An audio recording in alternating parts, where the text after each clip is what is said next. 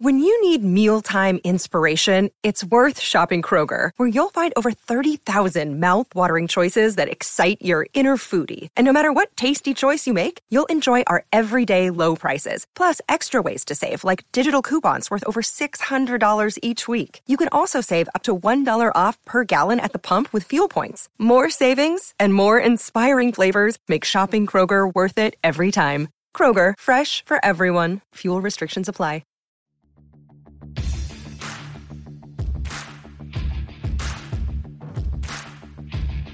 Hey, I'm Ryan Mallory, and this is my Swing Trading the Stock Market podcast. I'm here to teach you how to trade in a complex, ever changing world of finance. Learn what it means to trade profitably and consistently, managing risk, avoiding the pitfalls of trading, and most importantly, to let those winners run wild. You can succeed at the stock market, and I'm ready to show you how. Hey, everybody, this is Ryan Mallory with Swing Trading the Stock Market, and I have a good episode for you guys here today. We're going to talk about some stop losses, we're going to talk about the exact entry prices that you should strive towards. I have an email here from a guy. We're going to call him Jed. We're going to continue with that Beverly Hillbillies theme from the previous podcast episode. Jed writes Hey, Ryan, my name is Jed. I'm a poor mountaineer that could barely keep his family fed. No, I'm just kidding. He didn't say that. But if you've seen the show, you know that's the opening lyrics to the song.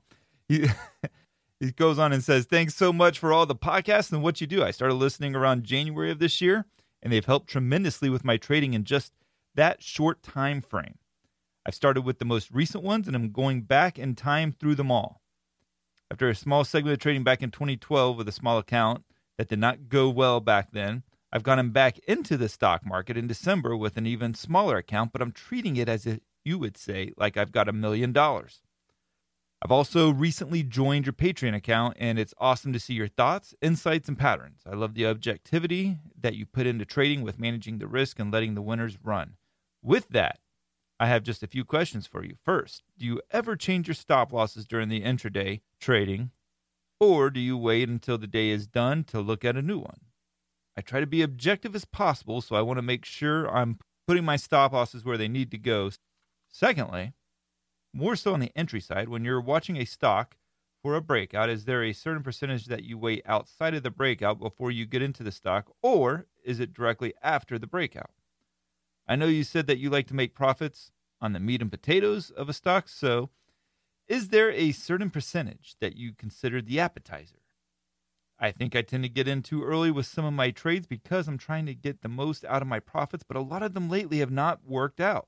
Lastly, is there ever a time where you will get out of a trade with just a 1 to 2% profit? Some of the volatility lately has been taking my trades up 1 to 2% just to fall down to my 4 to 6% stop loss range. Again, thank you so much for your time and what you do. I love bourbon and whiskey reviews. And if the email does make it on the podcast, I'll leave it to you to come up with my Florida redneck name. Thanks. Jed. All right, Jed, we're going to answer all that. Actually, some really good questions there. Going to knock that out. First, make sure you check out swingtradingthestockmarket.com. Just like Jed mentioned, you're going to get all my stock market research each and every day. And what am I drinking? I am drinking Pinhook Kentucky Straight Bourbon Whiskey. They call this the Bourbon Heist. It's 49% alcohol, 98 proof. So pretty solid. I mean, I always like it right at that 50 mark or a little bit higher. So 49% is pretty much right there. Now, it's an interesting bottle. It's got like orange wax all over it. It's a little bit more of a debonair, high class looking bottle. I probably paid like 10, 15 bucks for it. It's like 200 milliliters. It's not that much. But in any case, when you smell it, there's a lot of like apricot smell that are popping up. So that's kind of a cool, pleasant smell. One of the few that I, when I actually smell it, I smell a lot. But now on the taste, holy cow guys, this thing just like hit me with like some massive coconuts.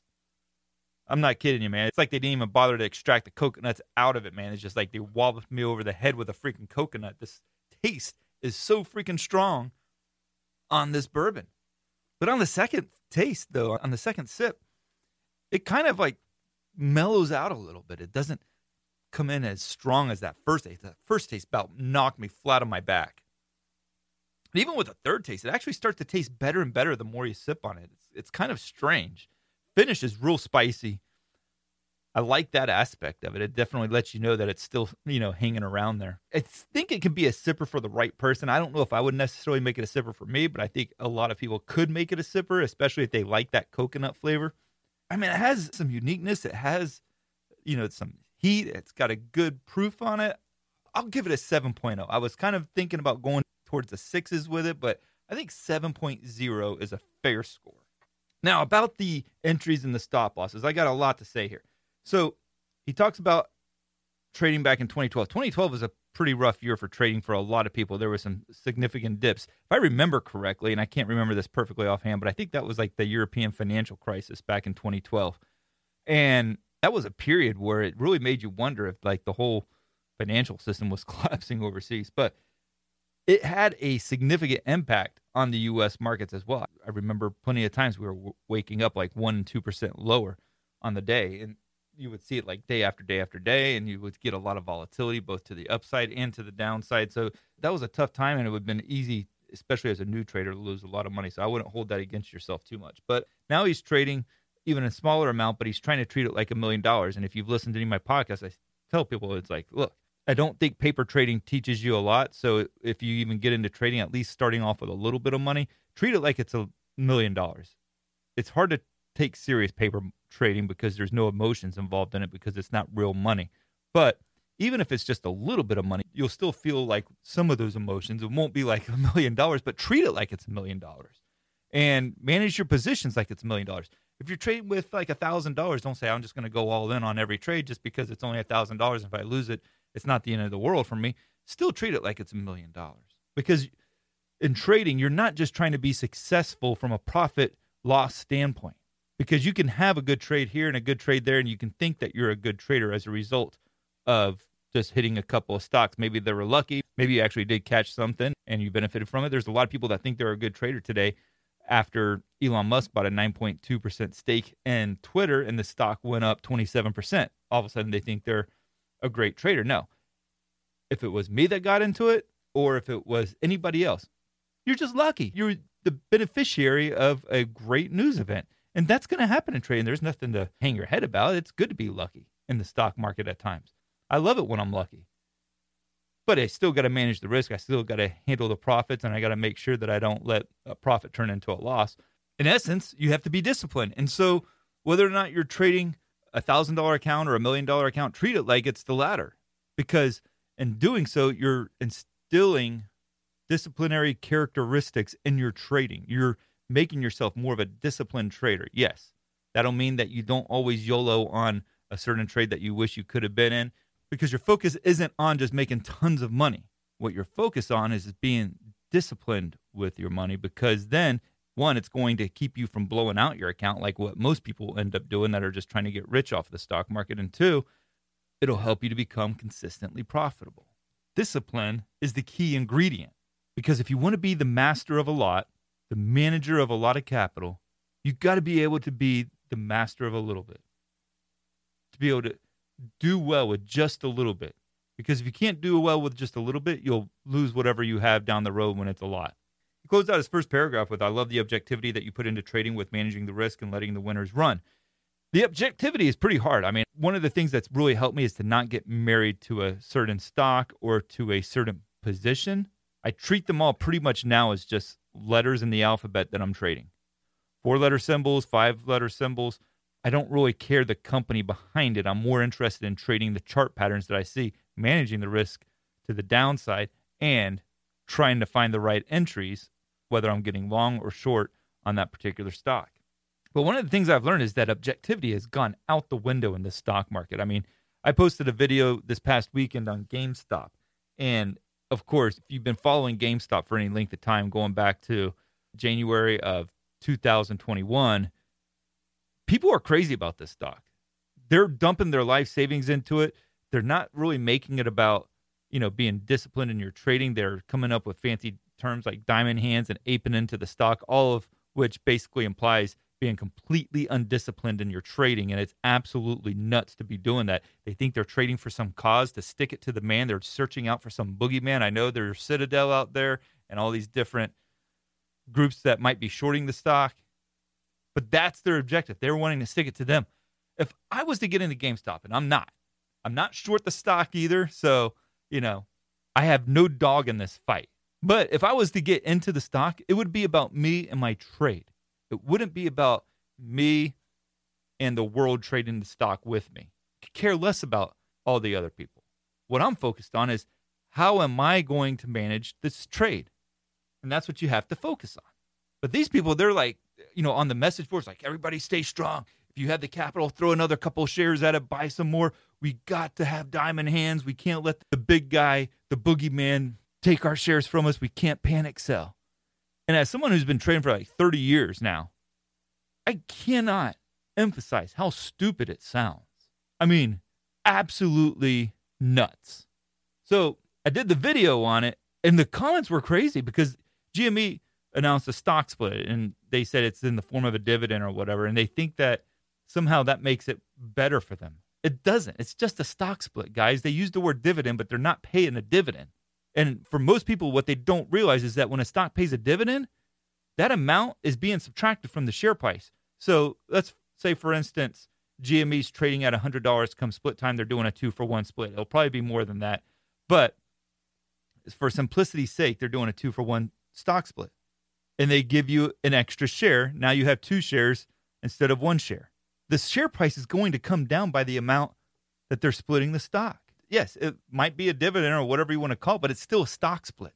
So a lot of these people are thinking that this is somehow different. It's not a stock split. I can't tell you how many times this past weekend I've been told it's not a stock split, Ryan. You don't know what the heck you're doing. No, it is a stock split. I can assure you it's a stock split. In any case, my point being in all that and bringing up GME is that more than ever before my trading, I've never seen such undisciplined trading, and the cockiness behind it is absolutely astounding. The dot com bubble, yes, people were cocky, people were quitting their jobs to become day traders and everything, but now with like the internet and all the message boards with stock StockTwits and with Twitter, you've got like this cult mentality among a lot of these meme stocks, and it's breathtakingly nuts. In any case, I'm not going to get completely sidetracked on this podcast episode with talking about GME, but I've had some of the most like filthy and vile comments sent my way that YouTube couldn't even publish, but they actually let me look at it, but it was pretty bad.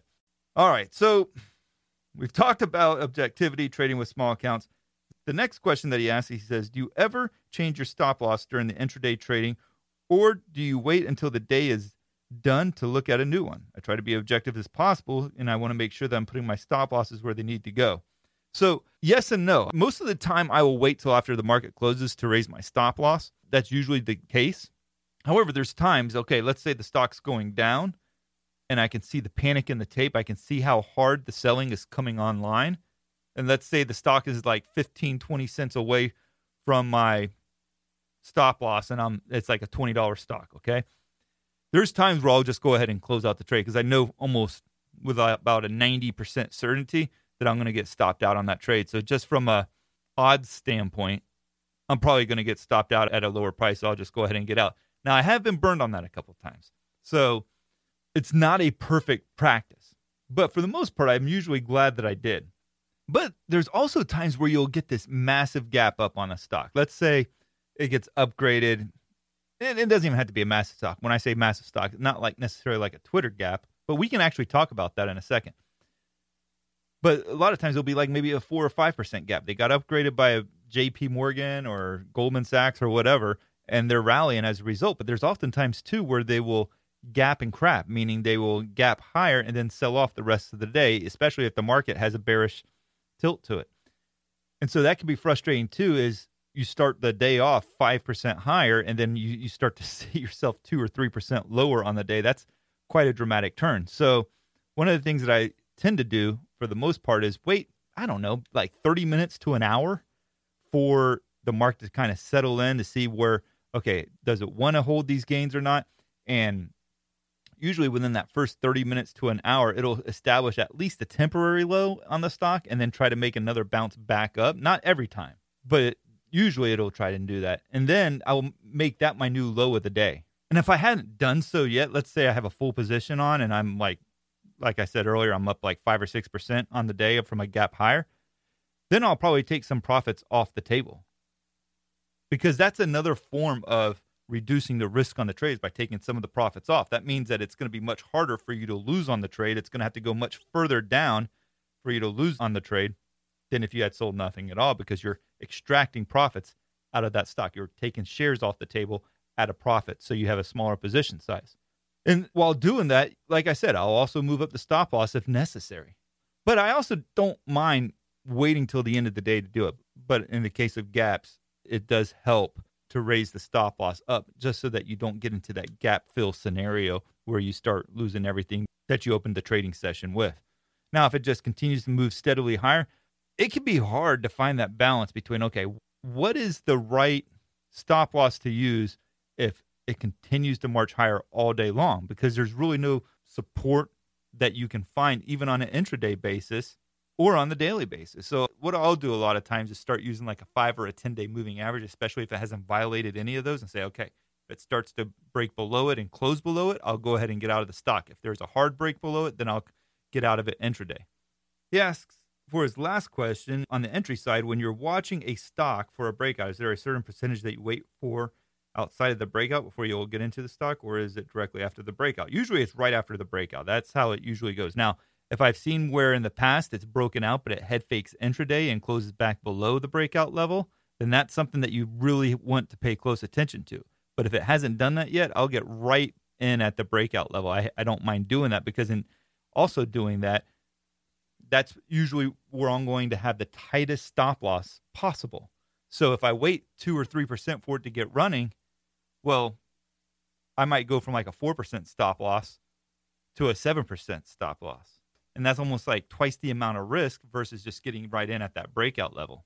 And if you do see where in the past it has broken out and fallen back down intraday below the breakout level, then what you'll probably want to do is wait for it to clear the head fakes, like get above where the previous head fakes topped out at, and then get long right at that level. So that's another way to, to do that because, yes, there's nothing worse to get stuck in a head fake unnecessarily. And if there's a history there, you want to respect that history of head fakes.